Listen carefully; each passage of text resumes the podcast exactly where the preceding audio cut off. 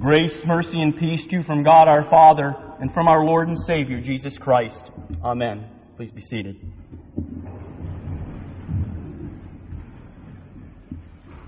Once again from the Gospel according to St. John, chapter 20. On the evening of that day, the first day of the week, the doors being locked where the disciples were for fear of the Jews, Jesus came and stood among them and said to them, Peace be with you.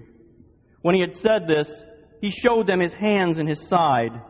Then the disciples were glad when they saw the Lord. Jesus said to them again, Peace be with you. As the Father has sent me, so I am sending you.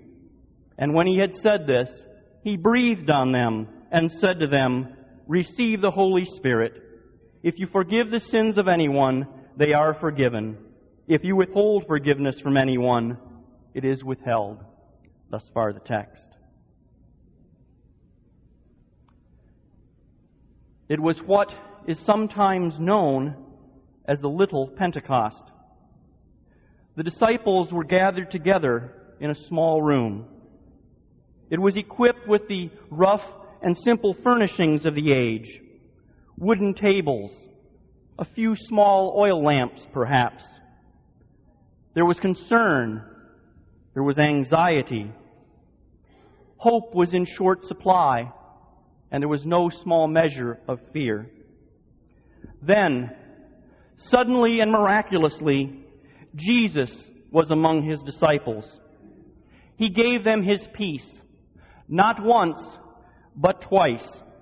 A peace which St. Paul would later describe in his letter to the church at Philippi as surpassing all human understanding. And, as he would in a much more dramatic fashion 50 days later on the greater Pentecost, Jesus also gave his followers the Holy Spirit and gave his church the authority to forgive and to retain sins. That's a pretty rich treasury of gifts for that group to receive in just one evening, don't you think? It might have seemed like it came too easy for the disciples, and indeed it had. It had come freely by God's grace, just as all of our Lord's good gifts come to us. They, no more and no less than we, were totally undeserving of anything but the wrath and the punishment of God that we so often confess when we worship together. Several of Jesus' disciples were gathered in a small room. It was equipped with the latest advanced medical technologies monitors for respiration and heart rate medication dispensers, and oxygen tubes, highly sophisticated computerized equipment, fluorescent lighting, and air conditioning. There was concern and anxiety. Hope was in short supply, and there was no small measure of fear. Then, suddenly and miraculously, Jesus was among his disciples. He wasn't conjured up just because the pastor arrived. Jesus was there because Jesus is always where Jesus has promised to be in His holy word, proclaiming God's peace. Not peace as we sometimes imagine it from our limited perspective. That is, God's peace is not merely an ending of the strife among ourselves that arises out of our human animosities and selfishness. Rather, the peace of God is reconciliation between God and man.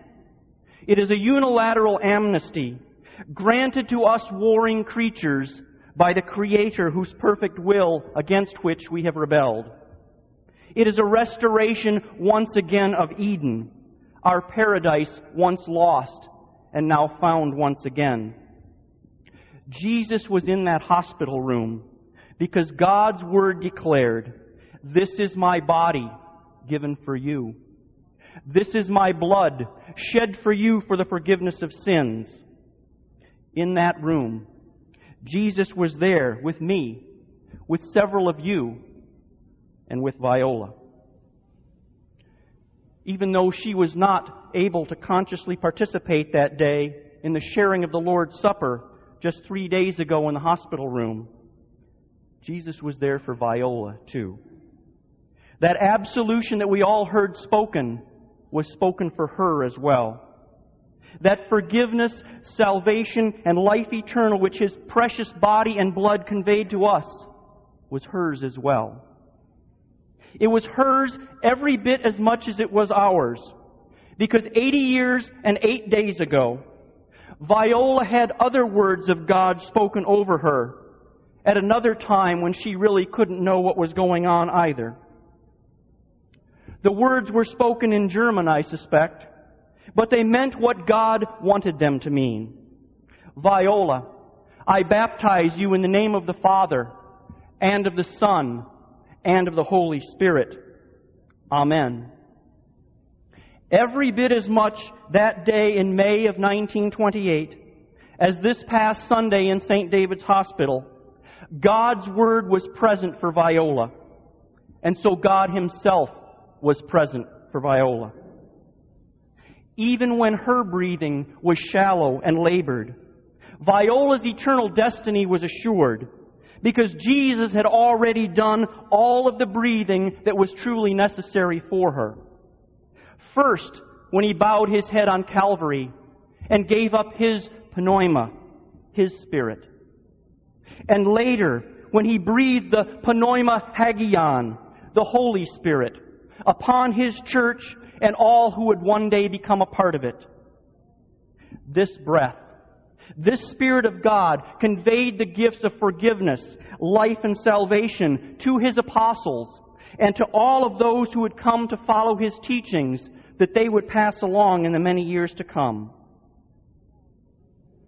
For many years, Viola was a vibrant, energetic, and valued member of this congregation, serving both church and school with love and with joy. In later years, while not able to participate to the extent that she would have liked, she remained in our fellowship and she remained in our prayers. But more importantly, for her sake as well as for our sakes, it's not what she did at one time or what she was unable to do at other times that really matters. What determined the eternal joy that she now already enjoys with the departed saints in the heavenly banquet table and around the throne of God is what Jesus did for her and for us. Giving his breath upon the cross and giving the breath of the Holy Spirit to his church. Having seen the Lord, Viola rejoices with all of the saints, with Jesus our Savior. May His true peace of the reconciliation that we have been given by God be upon each of us this day. And may He always keep us secure in His gift of the Holy Spirit, which guards and protects us in faith to life everlasting. In the name of the Father, and of the Son, and of the Holy Spirit. Amen.